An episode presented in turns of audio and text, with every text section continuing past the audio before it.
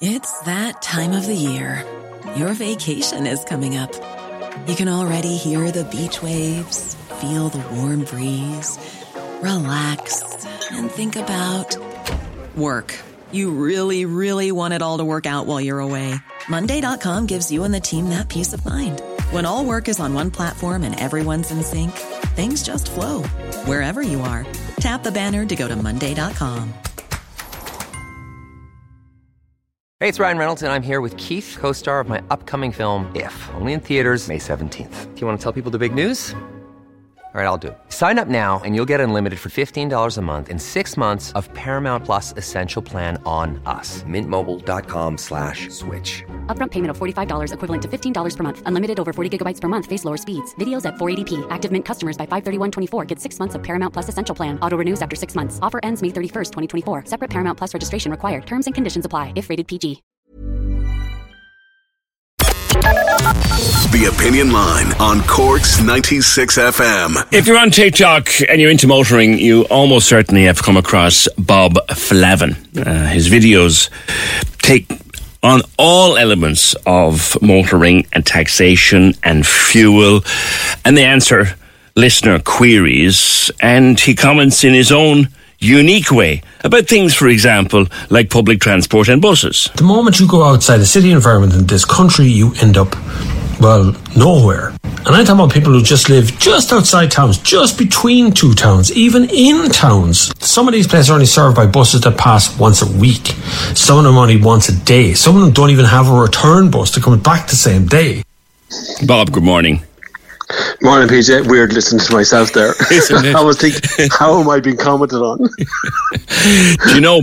Well, well, I have to say, I, I enjoy the cut of your jib as a motorist of, of 30 odd years now and paying the costs of it and really bothered at the moment by the price of fuel and the whole VRT nonsense still going on. It's nice to see someone talking straight about these things. We've had a few questions that have come in about um, what we would put to you. But first of all, how did you get started out of this? What's your background? I actually had a whole heap of normal jobs up until about 2007 and 8. Most of them in the motor industry. So I was a parts man in the motor industry, did a bit of mechanic work. I'm not qualified mechanic, but did a bit of mechanic work. Um, did I worked in every kind of parts trade and got all the stuff. And then when it came to 2008 and the whole world crashed, everybody was out of a job. I started a blog called Smokers Pack, which turned into the nextgear.com which then suddenly car companies ringing me, asked me to test drive these press cars. My first words were, "What's a press car?" But mm. it turns out a press car is, is obviously uh, the car that the press gets. And uh, it started in about 12 years later. Here I am, kind of, you know, one of the biggest YouTube channels in Ireland about cars, huge TikTok account. It's kind of weird. It's a very strange lifestyle, of what it is. But I created it from the ground up. Good, good man. Now, my first question to you, and then I've got some stuff that's coming from listeners, Bob, because we did plug this last week. So the government have said uh, repeatedly that they want us all, or at least as many of us as possible, driving electric cars by 2030. Can it be done? No, it definitely can't. Uh, first of all, there's a massive shortage of supply of car parts. So, not just uh, battery electric cars, but all kinds of cars. There's all kinds of bits missing. So, Russia is one of the biggest producers of aluminium in the world. Uh, Ukraine produces a huge amount of equipment for car companies, including all of the wiring looms belonging to Skoda. So, everything has grind to a halt in production wise. The sales you're looking at now that's currently there, like Ioniq 5 will be the top selling car this year, they had a stock with them. That's it. And then the next four cars are all Toyotas. Again, they had a stock of cars to be selling from. Most other car companies are, are struggling for supply. We would need to sell nearly 100,000 electric cars every single year between now and 2030 to achieve the targets the government actually wants to do. Plus, guess what? If you're driving a 10 year old car, you own it, you have no payments to make in that car, you're going to have to get a loan to get the newer cars out. So you're going to get yourself back into debt again to get any of these newer electric cars because they're all pretty expensive yeah. unless you're, uh, you know, plenty of money in your pocket. Even the small ones. You're talking 30 Even grand small, for a yeah. small car. Entry level, most of them start around 30 grand, and that's with the grants and everything on them. Like they're, they're not cheap. They're not a cheap investment. The, the more reasonable end of the market is like MG or Renault Zoe, those kind of end of the market, but that's still in the 30 grand and they're quite small at that range. So mm. if you want the bigger ones like the Kia EV6, you're up there to 50, 55,000 euros. Yeah. There's a company in Wicklow we've heard about that claims it can convert or give you a kit to convert a regular engine, like a petrol engine, into an electric car. Do you know about that? Can that be done? Yeah, you can actually do it, and there is kits available online. There's lots of guys across the world. You would kind of write them off as maybe conspiracy hippies or something who've been doing this for years. You know, they've been pulling old Prius batteries out of crashed cars and putting them into other cars, and they've been at it for a long time. But in Wicklow, there is certainly one. But again, the expense is huge because you still have to buy the battery pack, which is the most expensive part of an electric car. Is the pack, and it, like to get anything decent, you're talking between 10 and maybe 20,000 euros to try and just get the pack. And that's before you start converting your car. My dream is to take my 15 year old Seat Leon that cost me nothing to run now uh, and convert that to electric, which would cost me even less to run. But it's too expensive. It's way more than the value of the car. Yeah, yeah. It is a we know that we've got to do something for the environment, but the electric cars they're just they're just too expensive for most ordinary families at at the moment. As regards, it's also debatable, PJ. It's, it's debatable whether changing to electric is actually good for the environment. There is there is a debate until we oh. start to generate electricity that isn't uh, peat fired, coal fired, gas fired. Until we generate the fuel in a renewable way, it's debatable that electric cars are not putting out the same amount of CO2 as petrol and diesel cars. And that's not being, I'm not on anybody's side. I don't care what kind of car you buy, but there's a lot of greenwashing going on within electric cars. There's a lot of idea that they're somehow brilliant for the environment when actually they're not really that brilliant for the environment. Everything has to be mined everything has to be processed, everything has to be shipped, and then our particular electricity is getting pretty good. Last couple of weeks we've been doing pretty good. We've been windy here, and we've gotten a lot of wind stuff. But before that, very low, very very low per month. How much we actually do from renewables? It will improve, but at the moment it's debatable how much uh, CO two is saved by driving electric. I see. I see. Air quality, though, air quality is good. as, yeah, there's no the, emissions. So. As regards uh, cutting the cost of, of fuel um, at the moment. Like that excise duty cut a couple of weeks ago, that was swallowed up. I garage I was in not far from me here. Uh, the 15 cents came off the diesel, and then the 15 cents went back on the diesel. Probably in the same day. well, they, well yeah. they, they, had the decency to wait a week or two, and and then he said to me, he said the 20 cents that came off the petrol he's hearing up the line that could come back on the petrol again. Like, what the hell is going on with costs, Bob? Right now, we have the, the cost of shipping and the cost of where fuels are coming from. So there's, a, there's an awful lot being pushed on to the Russian war with Ukraine uh, as if it's all their fault, but yeah. actually it's restricted supply. So we don't really buy a ton, and we don't buy lots and lots of fuel from Russia. Europe does.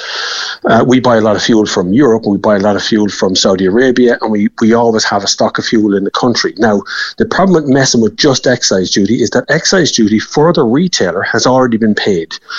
So they've already, so they've they've paid their taxes every month. So that excise duty is already paid. So when you say 15 cent off excise duty, you're 15 cent off next month's excise duty. And so the problem is they've already pre-bought a lot of that fuel mm. as well. So it really was a very small thing to mess with. What the government could have messed with, of course, is the VAT rates. It would have been very easy to drop the VAT rate down to two or three percent. That would have been significant saving for both mm. businesses and users at the pumps, and that was totally dodged. They say they need Europe's permission to do that. Well, they didn't need Europe's permissions last year to drop it off of the uh, the catering industry during the lockdown, did they? There is that too. it's amazing how they can change the rules whenever they feel like it. There, there is that. Just in terms of maintaining the car that one has, different engine oils. Um, some of the really cheap ones, you might as well be, you know, you, you're doing harm. But what about own label stuff that you pick up at the likes of Tesco and Lidl and shops like that? Is engine oil engine oil? Do you get what you pay for? You, you, very much get what you pay for. Be very careful if you're go- now if you're going to change the all the content of the oil in your in your engine, you should get the exact stuff that the manufacturers recommended, and they will have a number somewhere. Like BM, there's like VW five hundred five hundred one for Volkswagen. They'll have a very specific number for it. So in an oil change situation, I would definitely look for exactly the right oil, very high quality. Look for something a brand name you recognise that's been around for a long time. Don't want to mention any one, but you know the kind of ones I'm talking about. But if you're topping up at a petrol station in the middle of the night and you're missing a little bit of oil or the car light has come on, just going to put in a litre before you get yourself serviced probably not going to do the same level of harm.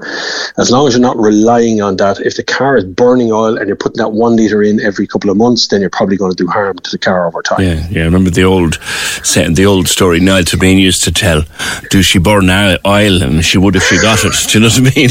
That's it. Do you remember yeah. Bob? And the old one, it, it, if it was burning oil, you stick a bit of a thicker oil in. And that would solve your problem to some degree because it wouldn't burn at a high temperature. I don't know. You, you're, you're made me. I'm certainly old enough to remember the craze for for, Japanese imports, and there were oh, some yeah. fantastic cars came in during that particular craze.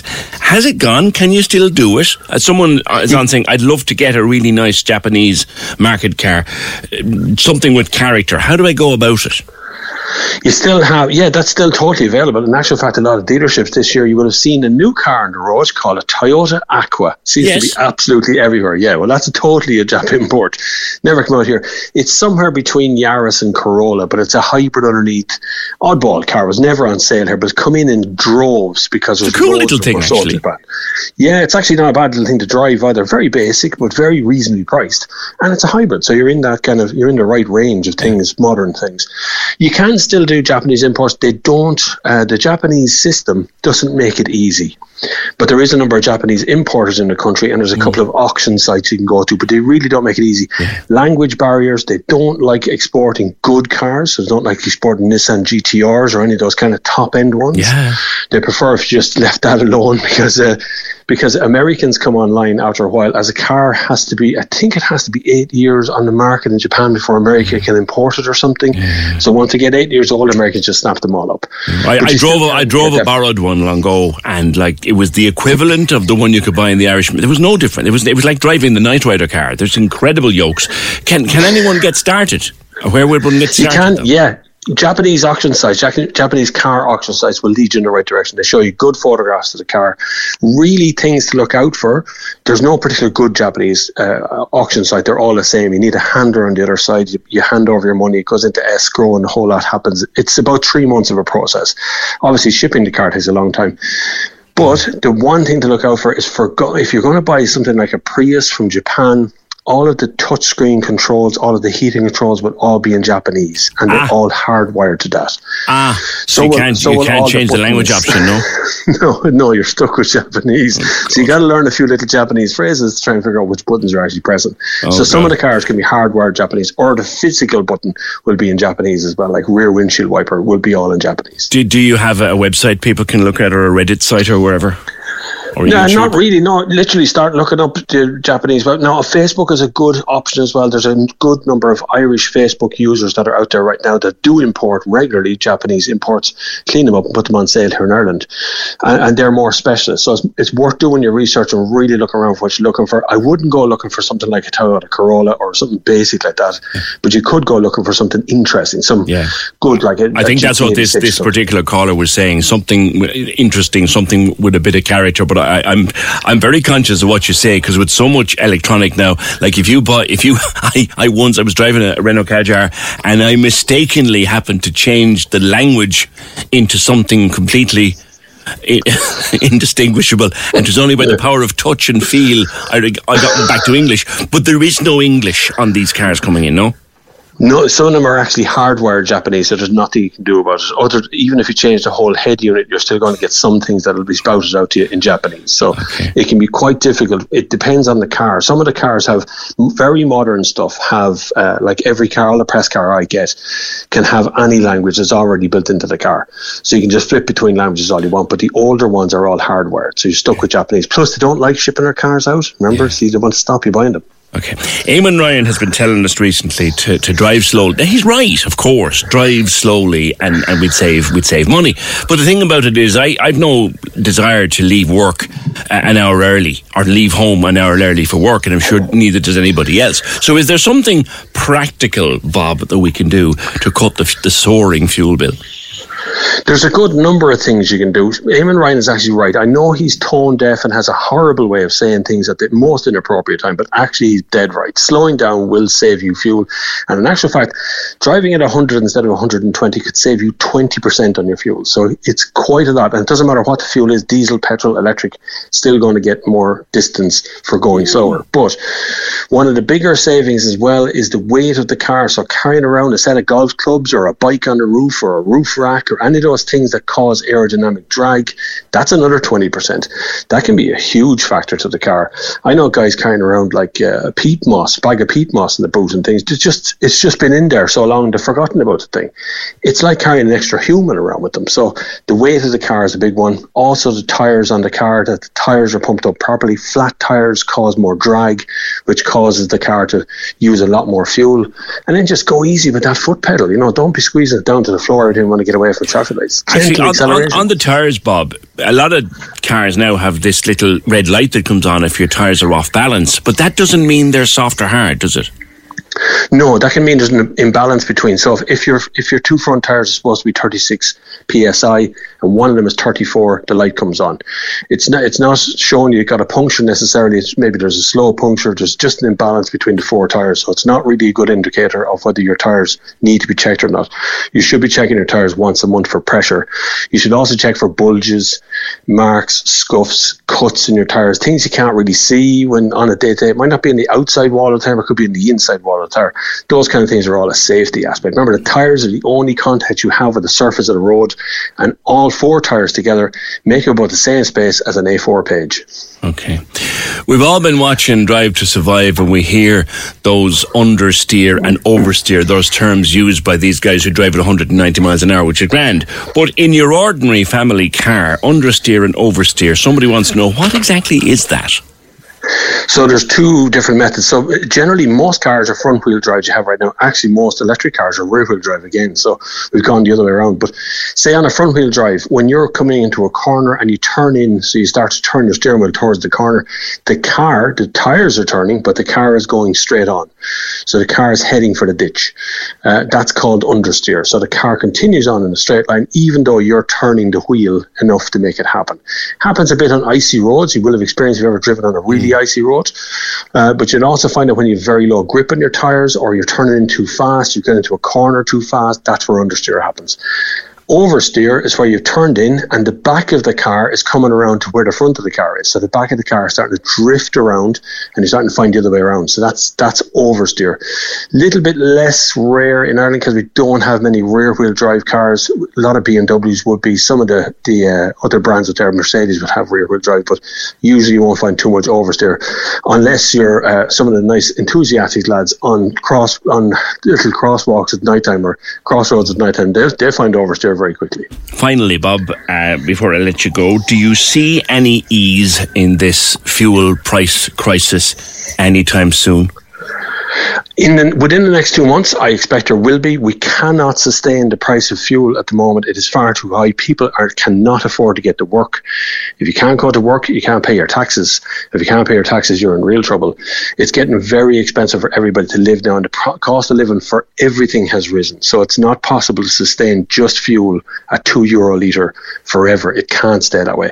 Supply will improve. We're also looking at Canadian fuel coming in, uh, North American fuel coming in, more Saudi Arabian fuel coming online. So once once the actual supply increases, we should see a drop at the pumps. But this is very much we need an active government, we need an active uh, TD, we need an active Minister for Transport, and really need to be stamping all over this very quickly because this is going to make or break the country. Fuel is drives the price of everything. All right, Bob. Good speaking with you, Bob Flavin. You'll find him on TikTok, on YouTube, any number of different platforms. Uh, we'll get him on again. We'll talk to Bob again. Thank you for that, Bob Flavin. Uh, his videos are amusing and he calls it as it is. Mag says, brilliant call. For someone like me who knows nothing about cars except how to drive them, this guy makes everything so much easier to understand. Thanks, Bob.